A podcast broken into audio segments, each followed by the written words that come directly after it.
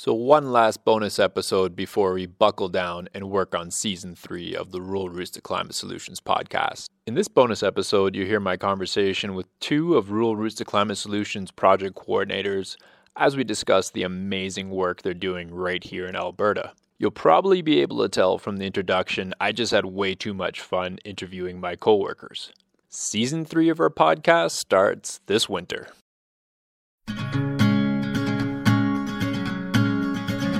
Okini Chokua, Nisto Goki Dumsao Gatsi, Nimktoto Agano, Nimktoto Tipi Mamioix, Gi Agaku Gats, Ninna Anastau Atsugo Mahgano, Gi Chist Anastau Nato Saki. So my name is Deandra Bruised Head. Everyone calls me DJ. My name is Marie Kalanka, and I am from Athabasca, Alberta. I was born and raised there. Um, my position with Rural Routes is project coordinator. Um, I spend most of my time working in the northern half of the province. And last question What's Athabasca like? What's Athabasca like? I am a project c- community project coordinator uh, with the Kainai First Nation in southern Alberta. What was the other question? was it? We're so similar, it's unreal. What am I talking We're all about? sharing the same brain.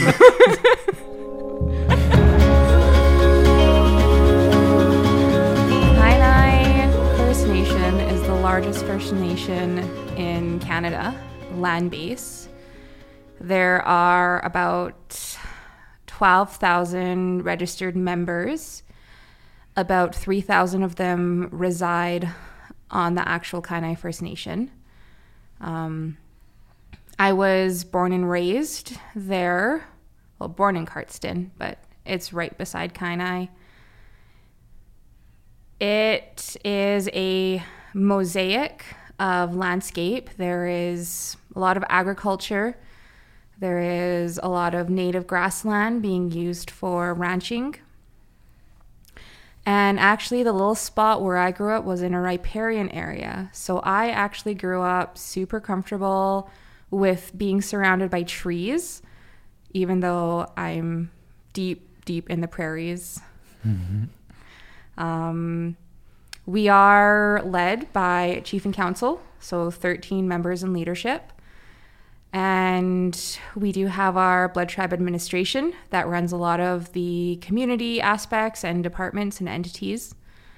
Um, and even though it's another reserve in Canada, many of us do have clean water. Many of us are privileged uh, to have transportation and be close to a big town like Lethbridge or the couple small towns like Cardston and Fort Macleod. And we are still very blessed to have our familial roots, like our cousins, our uncles, our aunties, that many can just go and visit down the road.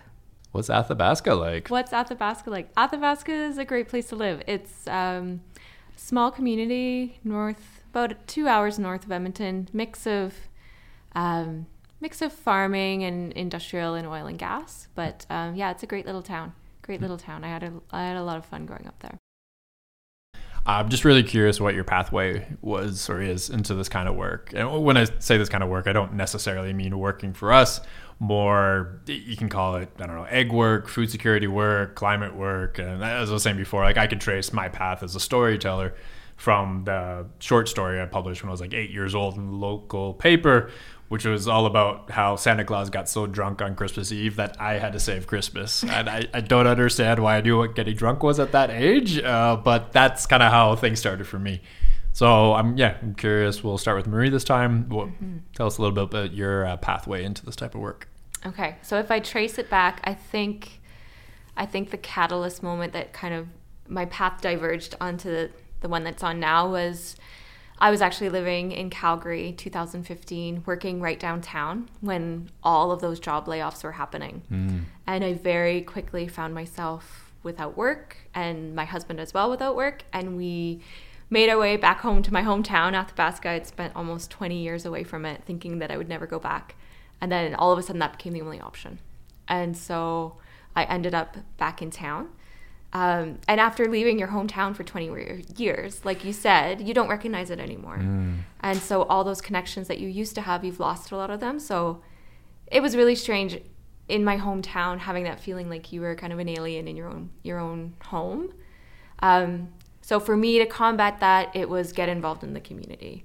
And the way I did that was through the local farmers market. Um, and then I was working on the the board of directors for the farmers market for a few years, um, and getting really involved like in the farm community and supporting farmers and and that line of work. And then the job posting for Rural Routes um, fell into my lap. I'm not even sure how. I stumbled upon it somehow, and that's what led me here. Okay. Yeah. And you also grew up on a farm too, right? I did. Yeah. yeah. I grew up on a farm, but like I said, my attitude when I left school, when I was done high school, was like, I'm going to the big city and never coming back. I would have never guessed, like, if you told me, like, yeah, when you're when you're 35, you'll be back, you'll be back in Athabasca and you'll be doing this. It was, yeah, it's total shock. Yeah. Yeah. Funny how things work out sometimes. Yeah, full circle moment for sure, but it was really, it's cool. I'm really, really loving it. Yeah. Awesome. Great. Right. DJ, same question. So, what was your pathway into this kind of work? We've got lots of time. If you need to use the full to- two hours, go for it. I just might. I have a story to tell. Actually, I would say the momentum started about 10,000 years ago. I am Blackfoot, Nistoa Saukiotitapiaki. That means that I am a woman from the prairies. My Blackfoot ancestors are prairie people and mountain people. Um, so just that flow of energy between them and the landscape, I'd like to think really flows through me and my ecosystems. However, on a more personal note, when I was younger in my more formative years, my mom had gone back to school. She went to the Lethbridge College for the Renewable Resource Management Program. And at that point, we were on the reserve. So she actually drove me and my brother to school in Lethbridge every single day. So then we got to spend lots of time with her. And after school, every single day, she would take us out for walks in the coulees. And out in Lethbridge, like our coulees to the river bottom, are beautiful. They're beautiful native landscape. They have a lot of biodiversity. So my mom took that time to help share what she was learning with us, her kids. I didn't realize how much of an impact that had on me. And then a little bit older, I wanted to be a writer and I wanted to start writing fictional stories and fantasy novels. And part of that is being very descriptive. And I realized at the tender age of 13 years old that I had very little experience in the world. So I just promised myself that every single opportunity or every single, I guess, experience that I had, I was going to write about, and I wanted to just experience everything. So even from then, I started just taking every opportunity I could uh, every opportunity that showed itself, I really stepped up for school leadership. I got my first job when I was 14 as a Aboriginal junior forest ranger. Hmm. And I worked with the JFRs for two years as a teenager, as a crew member. Um, right out of high school, I went straight to university and started in the sciences. I started in biochemistry. I was like, you know what? I'm going to be a doctor. That's what I'm going to do. And I took biochem. And then after the first semester, I realized that chemistry is just not my forte. so there was a few years there where I kind of struggled finding my niche, finding what I wanted to do when I grew up. I took a bunch of different classes linguistics, Blackfoot, um, anthropology, writing classes, and then in my early 20s, I actually got a job as a crew leader with Aboriginal Junior Forest Rangers up north in Fort Vermilion. And I stayed there um, in a tent in my co leader's backyard for the entire summer and got to experience the north, northern Alberta, wild and just absolutely gorgeous. And I fell in love with the outdoors And I just told myself anything I could do, I want to work in outdoors. And then I worked for the JFRs for the next couple years. I decided to actually follow in my mom's footsteps and went and took the Renewable Resource Management program at Lethbridge mm. College. And after that, I had enough classes from there and from the University of Lethbridge to finish an environmental sciences degree. So I was able to complete that. I took some really awesome classes like river science with Dr. Stewart Rood. And Dr. Rood is one of the foremost experts in cottonwoods in the world. So it was really amazing having that exceptional level of education. Um, it really inspired me to to strive to to be an expert, to to learn all that I could within the natural world. Amazingly, after the summer after I graduated, I got a job with the um, oh, what was it called? It was the shoot, I forget what it was called now. you could just make something up. I might have to. No, because we were looking at trophic cascades of wolves, elk, aspen, and fire. So, how all of them interconnected within the Waterton region. Very so, cool. we were just doing data collection on the grasslands there. So, in the Escarine um, and in the Y Camp. And we were doing aspen data collection as well in that area. So just looking at the impact of like elk on on local aspen, um, what kind of impact that has on fire there because they would do prescribed burns, and this was actually the year of the Kenow fire. Um, so it was really really amazing just being out in Waterton, and it's such a beautiful biodiverse area. It's a jewel of the country. Um, it's one of the places of the Rocky Mountains where the grasslands just meet the mountains. And amazingly, after that summer, I got my first real adult job as the climate change coordinator with Kainai First Nations. And that was under Blood Tribe Land Management. And just from there, just worked with land management, um, just trying to figure out solutions to solving the world. And I still eventually want to write about it. Cool. Never actually thought of you as a, a tree and forest person. I've always thought of you more like a, a grasslands and plains. I didn't realize you had that deep love for the forest as well. Well, when you think about it, I think they all feed together. It's all the same same energy and yet there's different dynamics to that energy, right? And then being able to tap into that energy with your your spirit and your soul when you're on the landscape. It's that feeling of you know, that high on life feeling.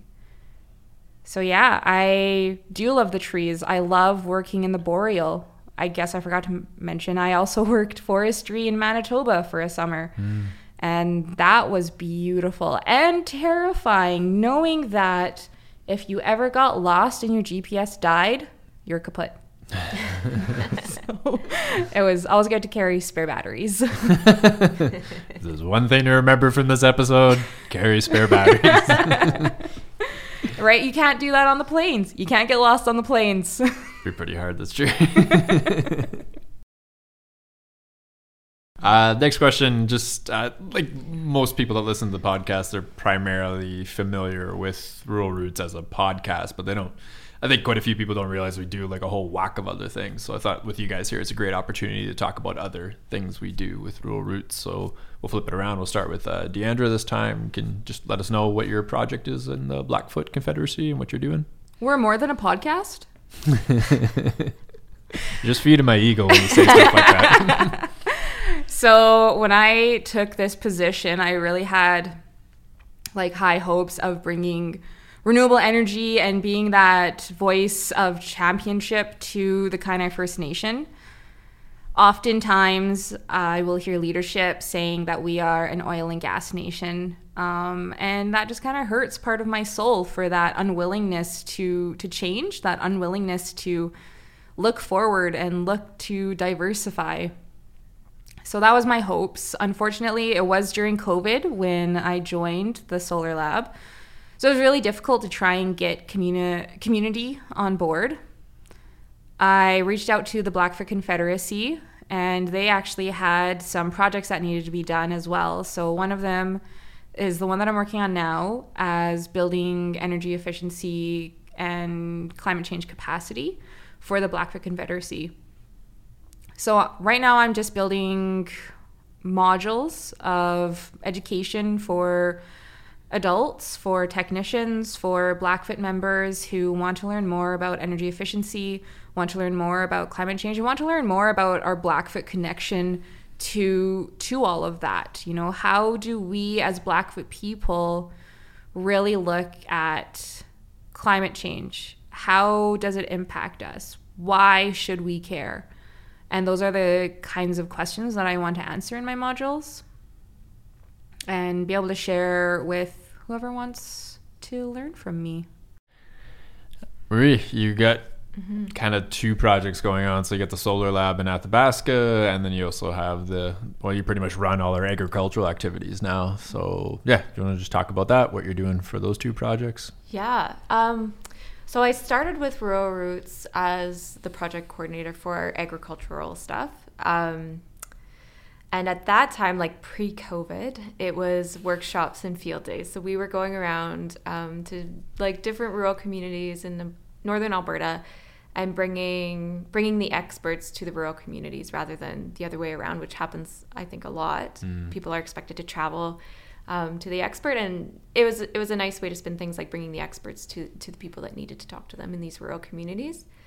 Um, yeah, so we were organizing organizing those events around like the perennial grains studies, like out of the U of A, and um, we did a lot of like water management stuff, and so when COVID happened, it changed like everything in an instant and all of a sudden we had to like figure out how we're going to reach people when we can't leave our apartments and our houses and mm.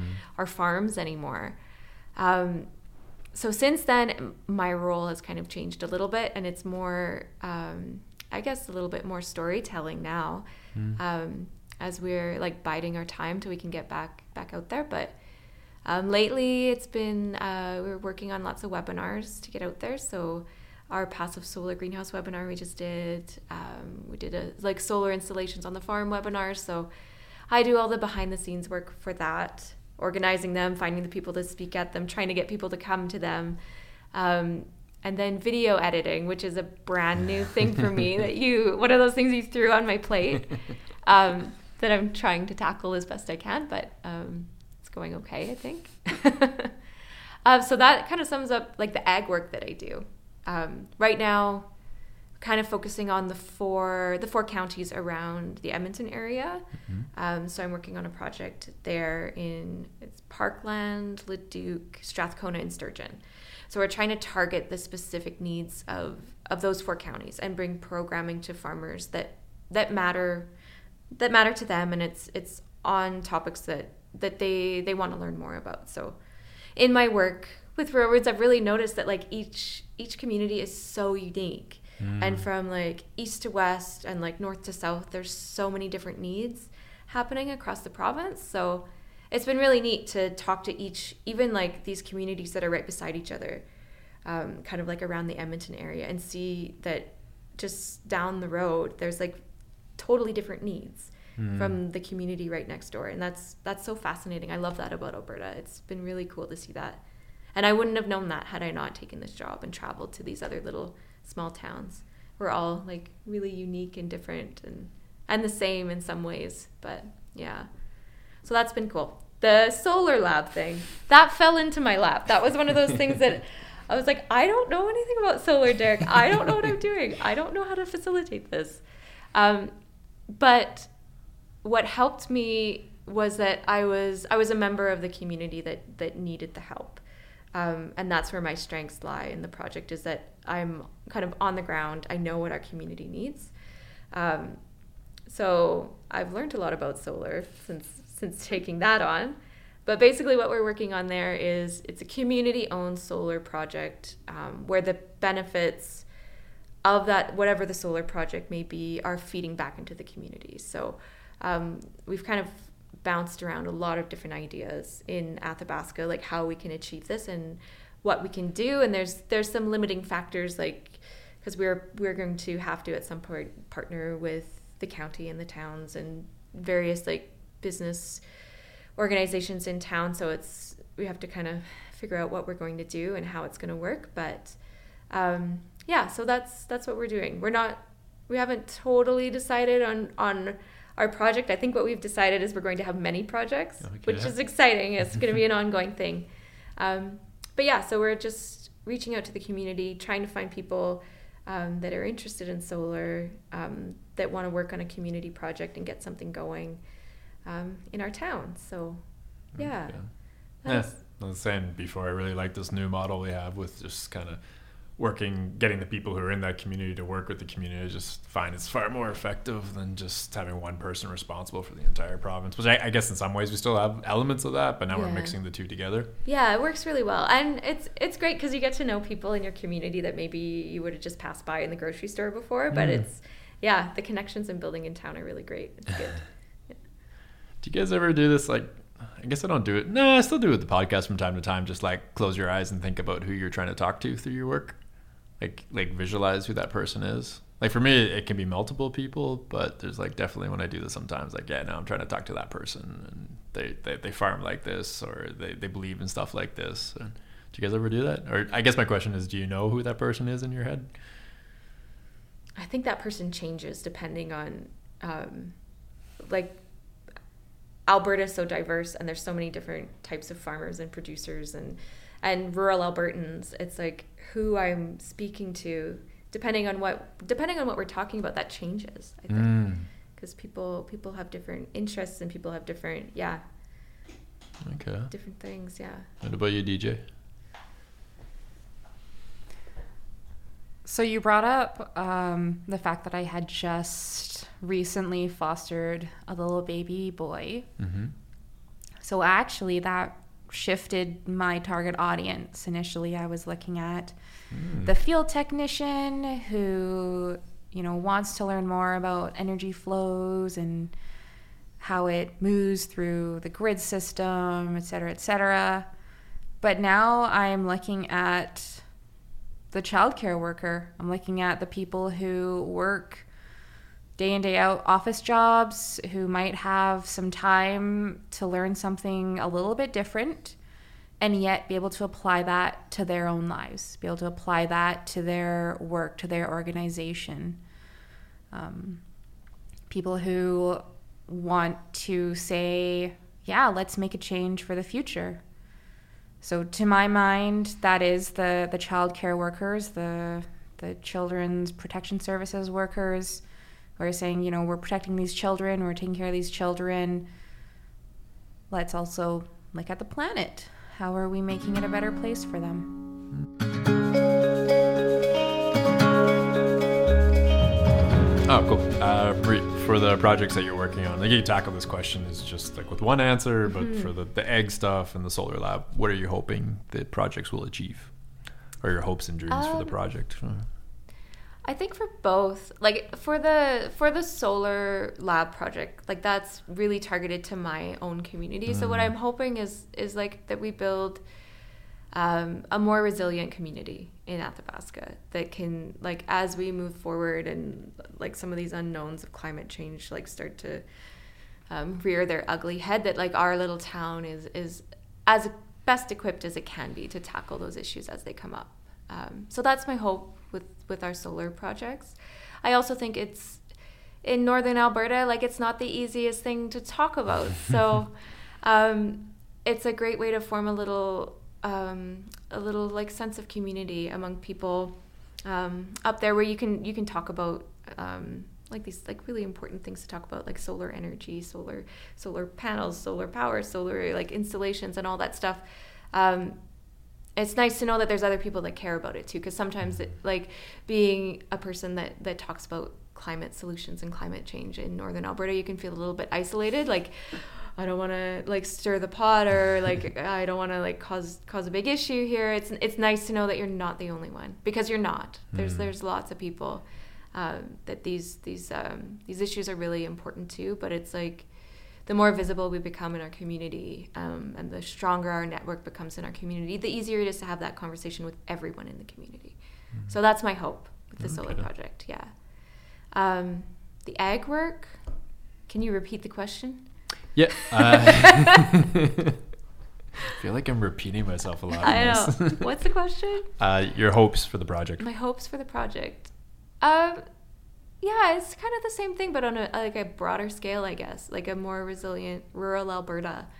Um, yeah, I didn't realize how much like rural Alberta pride I had until I think I went back to my hometown. Hmm.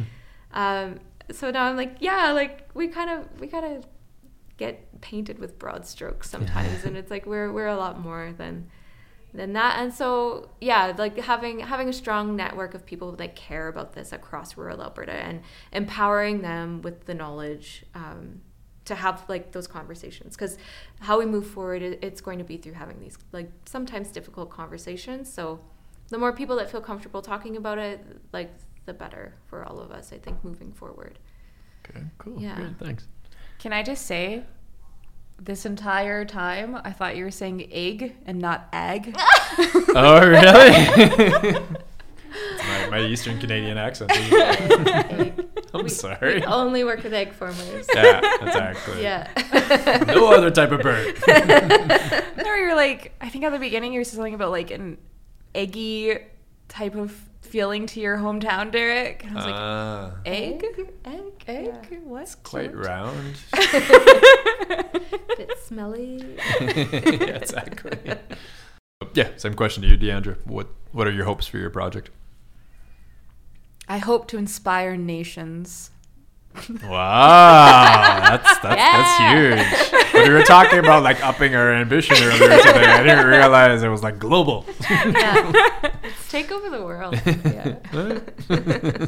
I think for for my project, my my hopes and dreams for my project is really just to be able to deliver that knowledge in an accessible way, so that individuals, you know, no matter the, their capabilities can still understand it at a fundamental level. Um, I really hope that it inspires others to take action in their own organizations, whatever that looks like. Does it look like just being the champion of recycling in your org? Mm. Or does it look like you're the person who wants to put solar panels on your organization's building? And with that what are the tools and what are the the skills that i can help you achieve through this education through this learning? I think eventually i just want to build a coalition of blackfoot energy champions blackfoot energy warriors who can stand up and say no we do have those capabilities of bringing renewable energy to our communities. Yes we are facing a lot of issues, a lot of socioeconomic issues, a lot of issues from colonialism, a lot of racial tensions from our surrounding neighbors. How do we tackle these issues in a way that benefits ultimately everyone? Mm. I think that's my hope and dreams for for this project. Um, earlier, we were talking about co-benefits mm. within within this organization within Rural Routes, and I actually really like one of our our values is empowering the community and inspiring the community to think and talk about really community centralized solutions versus only talking about climate solutions. I think, again, climate science, it's a lot like just solving puzzle and connecting dots, but it's still sometimes just really difficult to grasp. So, how are we making that easier for the general person to grasp those concepts? Mm. I was just thinking we were talking about empowering, inspiring communities that it actually it goes both ways too. Like I've definitely felt empowered by communities in rural Alberta when I when I see what they do, like whether it's like a solar farm or trying to switch uh, egg practices. uh, and inspired too, like some of the stories, like uh, the the webinar we did with Innisfail and all these great things they were doing with their stuff. It's kind of, yeah, kind of. It's almost like you give and you get too. So I really like that. What could Rural Routes be doing better? Who wants to start?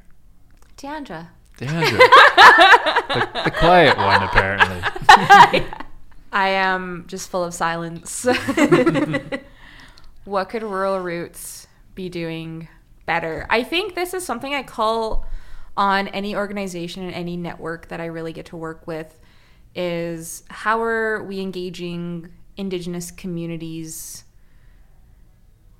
from the nations themselves to even the urban indigenous population? How are we mm. really connecting with the youth, with the indigenous youth? How are we making ourselves, our information, our climate solutions accessible for for these populations? It's definitely a demographic that I see non-indigenous people struggling with with how to connect and how to how to bridge um, how to build communication how to do it better i think is definitely a different question but i think it could be better In your case, you know, Marie, you've been with the organization longer than most coordinators, eh, except for me. Except for you, yeah. uh, what do you think we could do better?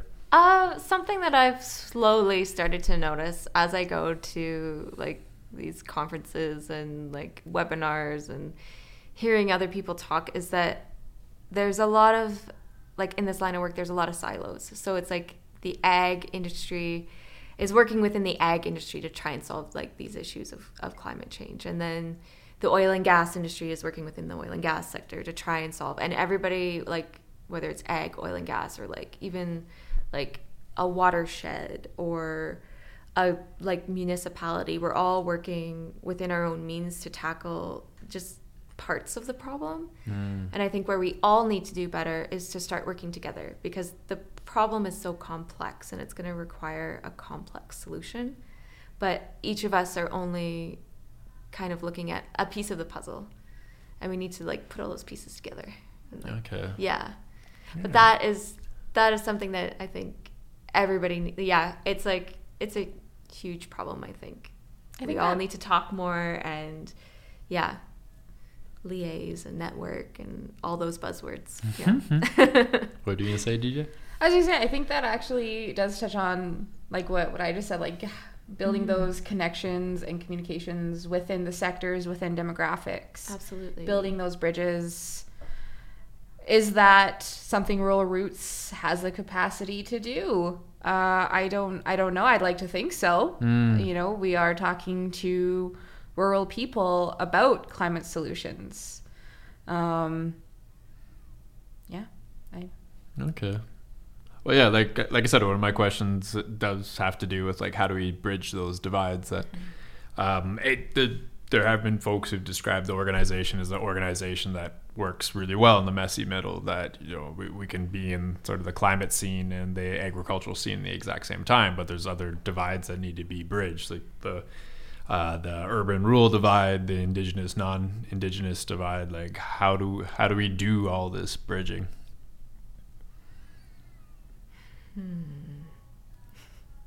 I think we we do a really good job of trying to be as inclusive as possible mm. in our work now. And I think moving forward like whether we're trying to bridge like urban rural it's like we kind of have at our events like everybody's a welcome attitude. Mm. Like not everybody's coming into our workshops with the same point of view or the same motivation for like um, wanting to move forward with like a climate solution as a farm solution. Like people have different motivations for doing that. Mm. So i think maybe moving forward it's like it's just continuing to yeah be really inclusive um, letting everybody have their own reasons for doing it but like like you say giving them that knowledge so that they can use it however however they choose to to move forward with this but okay yeah no that makes sense mm.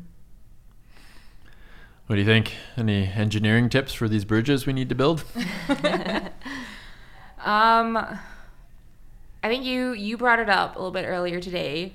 Talking about growing up, you were a little bit worried of visiting a First Nations reserve. Hmm. And that's actually a really common feeling with non Indigenous people. Um, and I think that if we really want to move forward and have those complex solutions and have those complex answers, it's going to take getting out of our comfort zone. It's going to take just being able to call up people, you know, or talk to people who you wouldn't normally talk to. Mm.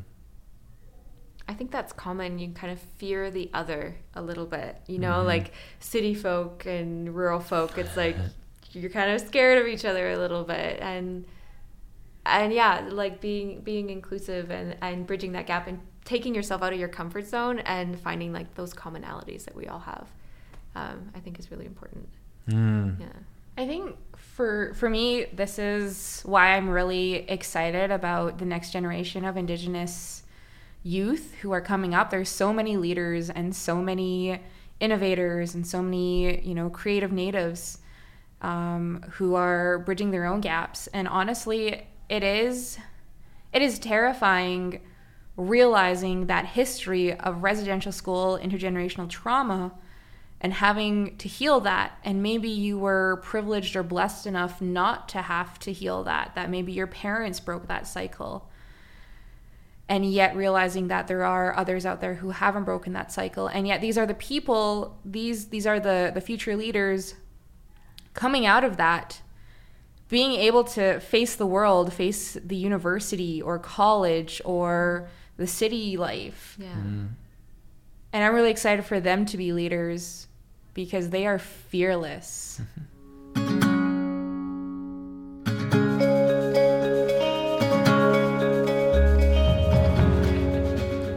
so, Derek, What's next? Oh, what do you think we could be doing better? Hmm. We, po- we couldn't possibly hire better coordinators because we're really good at that. um, we could. I guess the one thing, and I alluded to it earlier, is just we. I love our storytelling content. I love that you know we're willing to put ourselves out there, try and bridge those divides, uh, but impacting action on the ground, with with the exception of the solar lab it doesn't i don't think we have a heck of a lot of influence and i also don't know how to gain a lot of influence on that but i think if we could facilitate that to happen would be great one of the easiest ways to do it would just be if we had money for it like okay you want to switch your agriculture practice like here's a hundred thousand dollars go you know uh, last time i checked we don't have that kind of money uh, we got it for deandra's podcast that's going to come out on november 1st of 2020 That's not much time. That's not a lot of time. I have faith. I have faith. but yeah, paying producers to actually make those switches, we really don't have that. So you know, we, we can tell their stories, we can provide information, but like that part, and like that's been eating at me practically ever since we started the project. That is like, it's, it's good we're putting information out there, but actually getting the implementation stuff on the ground, um, yeah, that's, that's something I think we kind of struggle with too. And I think also like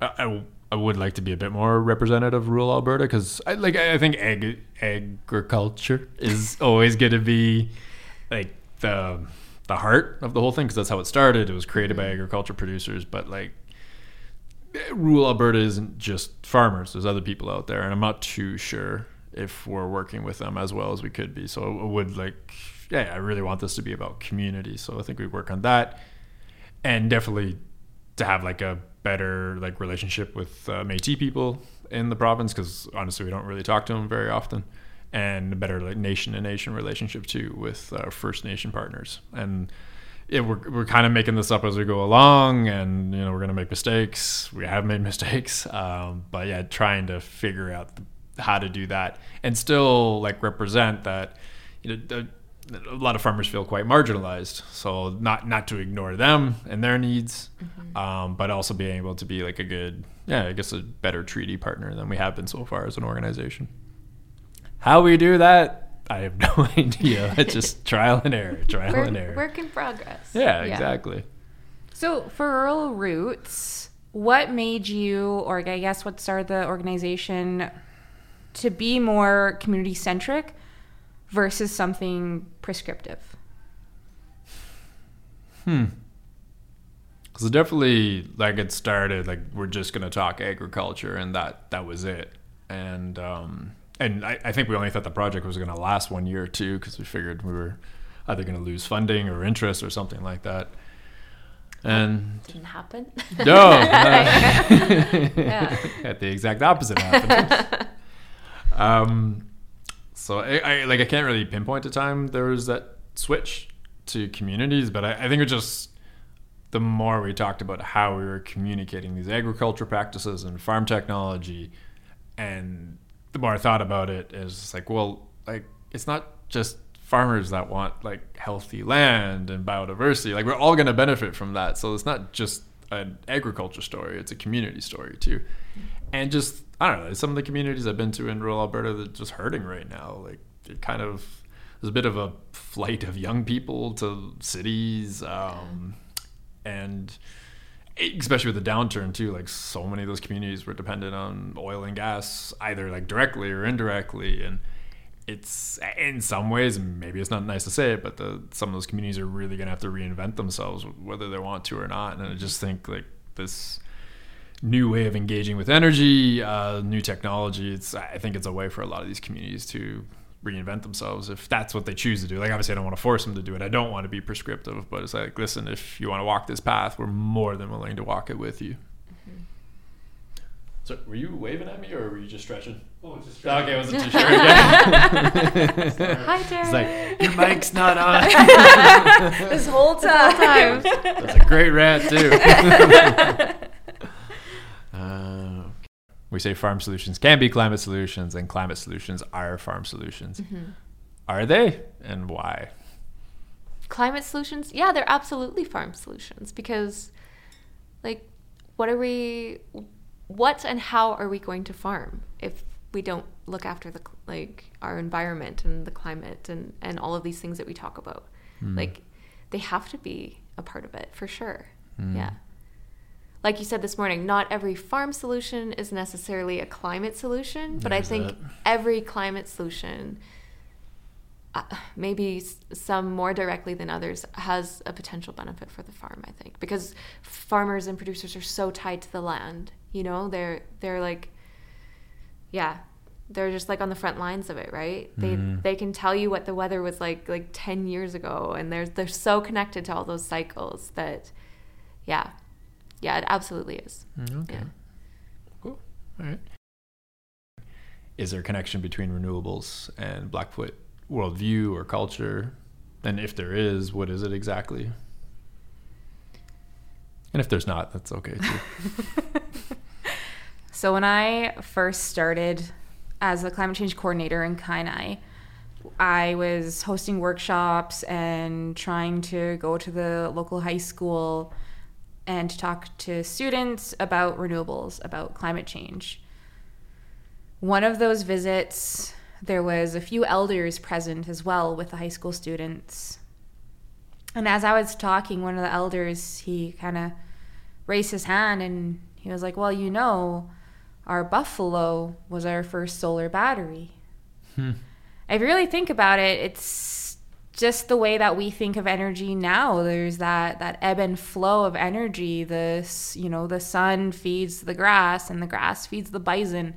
And the bison fed entire civilizations on the plains. We say since time immemorial for at least 10,000 years there was ceremony in every single thing we did living on the plains. There was ceremony when we woke up there was ceremony when we ate. There was ceremony when we met with each other. There was ceremony in the way that we harvested animals and plants. There was ceremony in the way that we put together our shelters, the way that we painted our shelters. There was ceremony in, in everything. And there's that reciprocal balance of respect between humans and the natural world at that point. So now, in this modern day and age, when we talk about solar panels and, and batteries, it's very similar. We are expecting these solar panels and batteries and all this energy to help feed us. It is now our civilization. It's now our economy and you know, it heats up our food and it heats up our shelter. And yet where is that ceremony? Mm-hmm. Where is that reciprocal respect? We demand it and we take it for granted. And unfortunately, the Western mindset has been on this continent for about 300 years. Mm. And look at where we are. Mm. I don't I don't have a direct answer about how renewables can fit into the Blackfoot worldview, other than the Buffalo is our first solar battery. But I think it needs to fit into our current lifestyles and niches as a solution, as one piece of the puzzle if we can get energy sovereignty for Indigenous peoples, for the Blackfoot First Nations, it's not so much the importance of getting off the grid, but it's being able to empower these populations, these communities, to say that they have sovereignty over the way that they use their energy, over the way that they get their energy. I think that's really important. That's the kind of empowerment that Indigenous people need these days. Mm. You brought up Bison, and I know the Bison project that you're working on right now is not directly linked to rural routes, but it's definitely something that we fully endorse. Do you want to talk a little bit about the Bison project, or the sorry, the Linny project, or Iinnii. Iinnii project. Iinnii. Iinnii. Iinnii means buffalo in Blackfoot. Okay, thank you. Uh, yeah, so the Buffalo Project actually really started its roots were from like 12 years ago.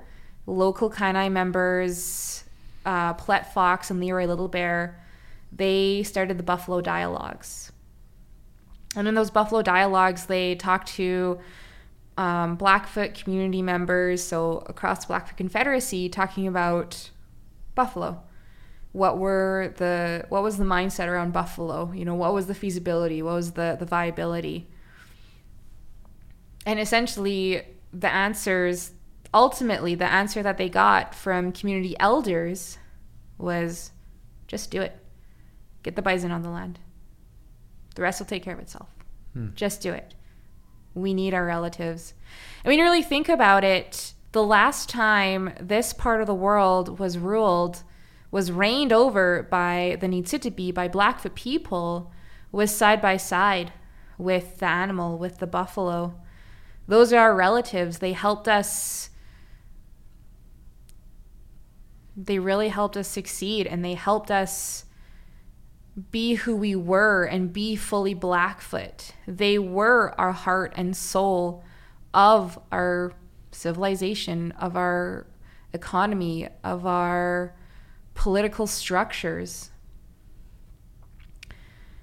So, since those dialogues the Bison Treaty or the Buffalo Treaty was created, and the Blackfoot First Nations, I think two out of the four Blackfoot First Nations signed in 2014.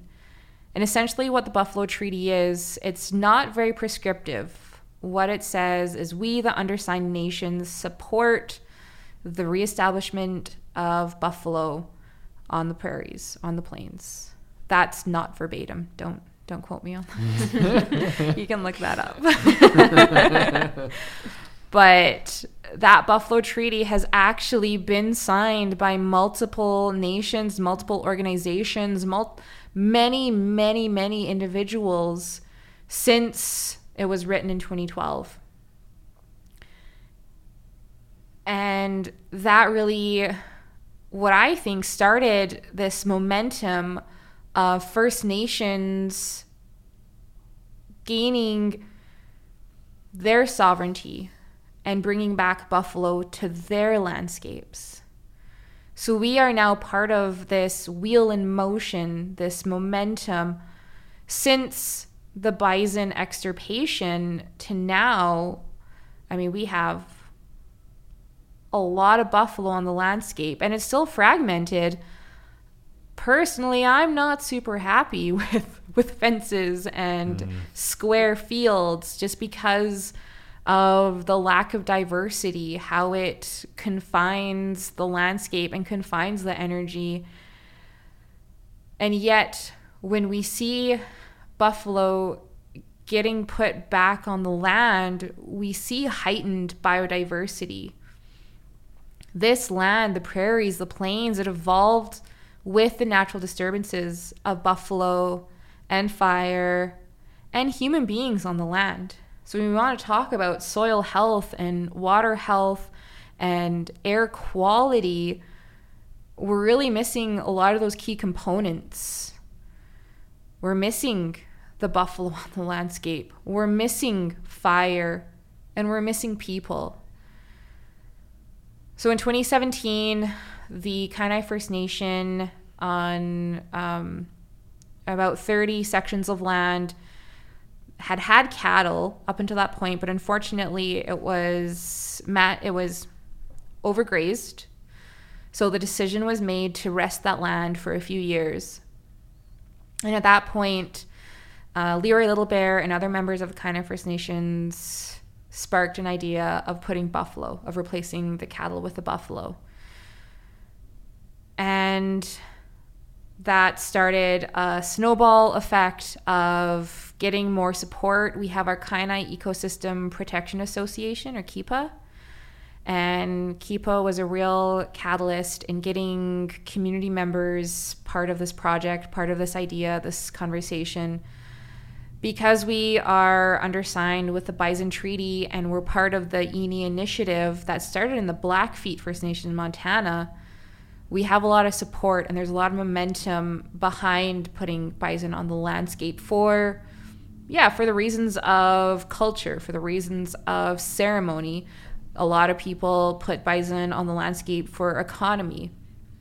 But a lot of people really put bison on the landscape for the revitalization of the land for grassland restoration. We talk a lot about the health of the land and part of that is we need intact native grasslands. And we need those to come back with their natural disturbances. Yes, a lot of people really manage cattle well, and I think that's great.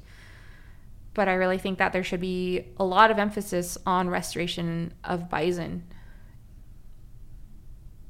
Mm. Actually, I heard from think it was a farmer from Manitoba, and I, I, I didn't actually fact check it, but it sounded really interesting just because like the prairies evolved with the bison, and it was like literally like saliva from uh, the bison's mouth when it came in contact with certain plants that actually like I think it would like stimulate growth. Like that's how close that relationship is, and it's a relationship that's been broken for a while too. So yeah, it's super important for sure. Yeah, and it's you know important to the community. The community members um, not a lot of people talk about grassland revitalization, but they do talk about the need for for ceremony. Our Sundance, so the Indian Act in Canada actually stopped ceremony. It was illegal for potlatches to happen. It was illegal for our Sundance to occur. So our Sundance went underground. And yet it still survives and now it thrives. We have so many members on our nation who practice the Blackfoot ways, who pla- who practice our Sundance every summer. Uh, they practice ceremony throughout the year. There's many, many members who do that, and it's it's inspirational. Just seeing how much colonialism tried to take from us, mm. and how much we're we're still here we're not going away. Colonialism and whatever this is that we're living in, climate change is just going to be another blip on our radar.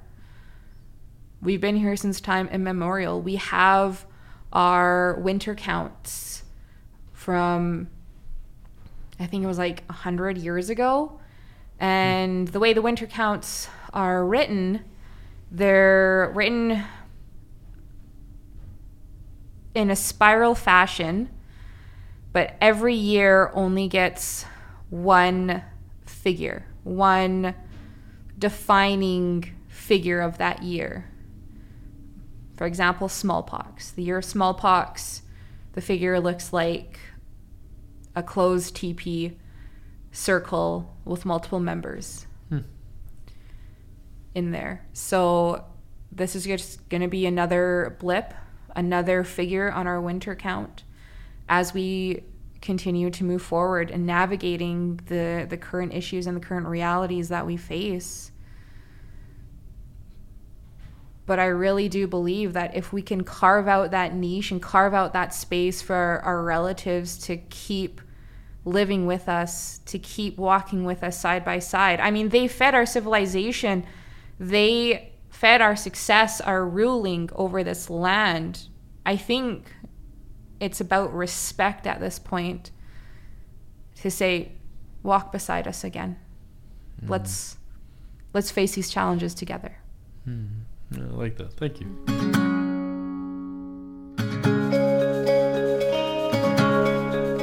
I've actually known both of you for about the same length of time. I know me and Deandra haven't actually worked together for that amount of time, but I think I kind of met Deandra around the same time you started working for us. So, yeah. I, like, I, I know that you're both really hard-working people, like for your community, for us, and other things you do. Um, my question is, why are you doing this?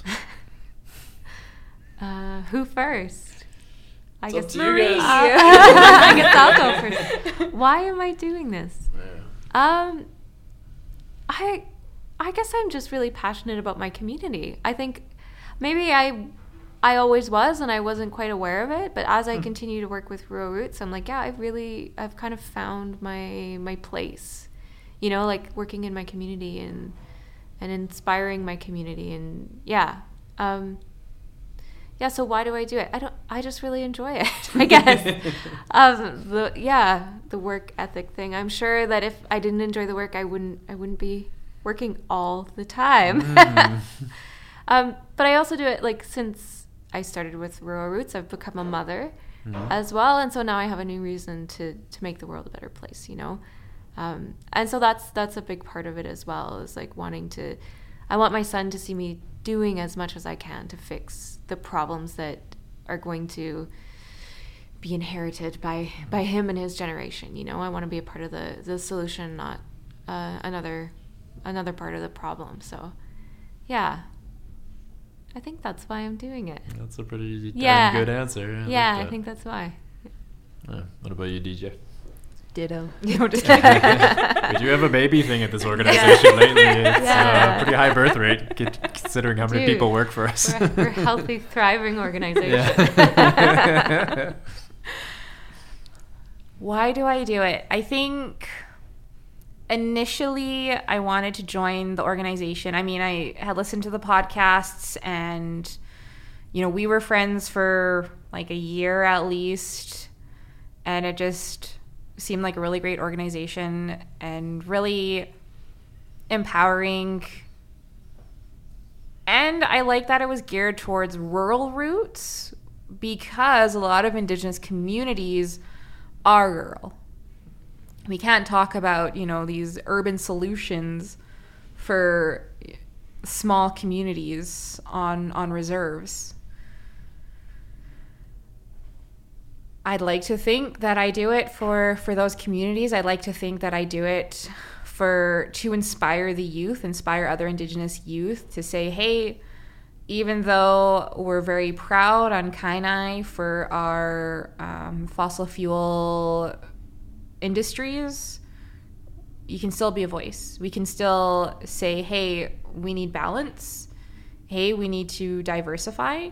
Hey, we need to start talking to our leaders and our family members about this and about how how we can help each other in the process. Like like you said, there's a lot of rural communities where the youth are just flocking to the cities and it's kind of the same on First Nations reserves. And those that are kind of left on the reserves, it's almost like they're forgotten about. It's almost like, you know, the resources aren't there. And the resources aren't there for for these kinds of solutions. So how are we again demanding that space and demanding that our voices be heard in this sector, right? And I think I do it for my son too. Are you guys optimistic about the future? I, I know optimism in the time of COVID is not easy, but uh, how you feeling about that, that future that's in the future? I think that COVID presented an opportunity and it's hard to think that we might miss that opportunity. What's the me. opportunity? I mean, right at the beginning of COVID, when there was no more airplanes flying, there was hardly any vehicles driving. I mean, we heard all these miraculous stories of animals coming out of the wild. You know, you see stars again, you see all this stuff happening just from a few weeks of less pollution. I think that really, really gives a lot of hope, gives me a lot of hope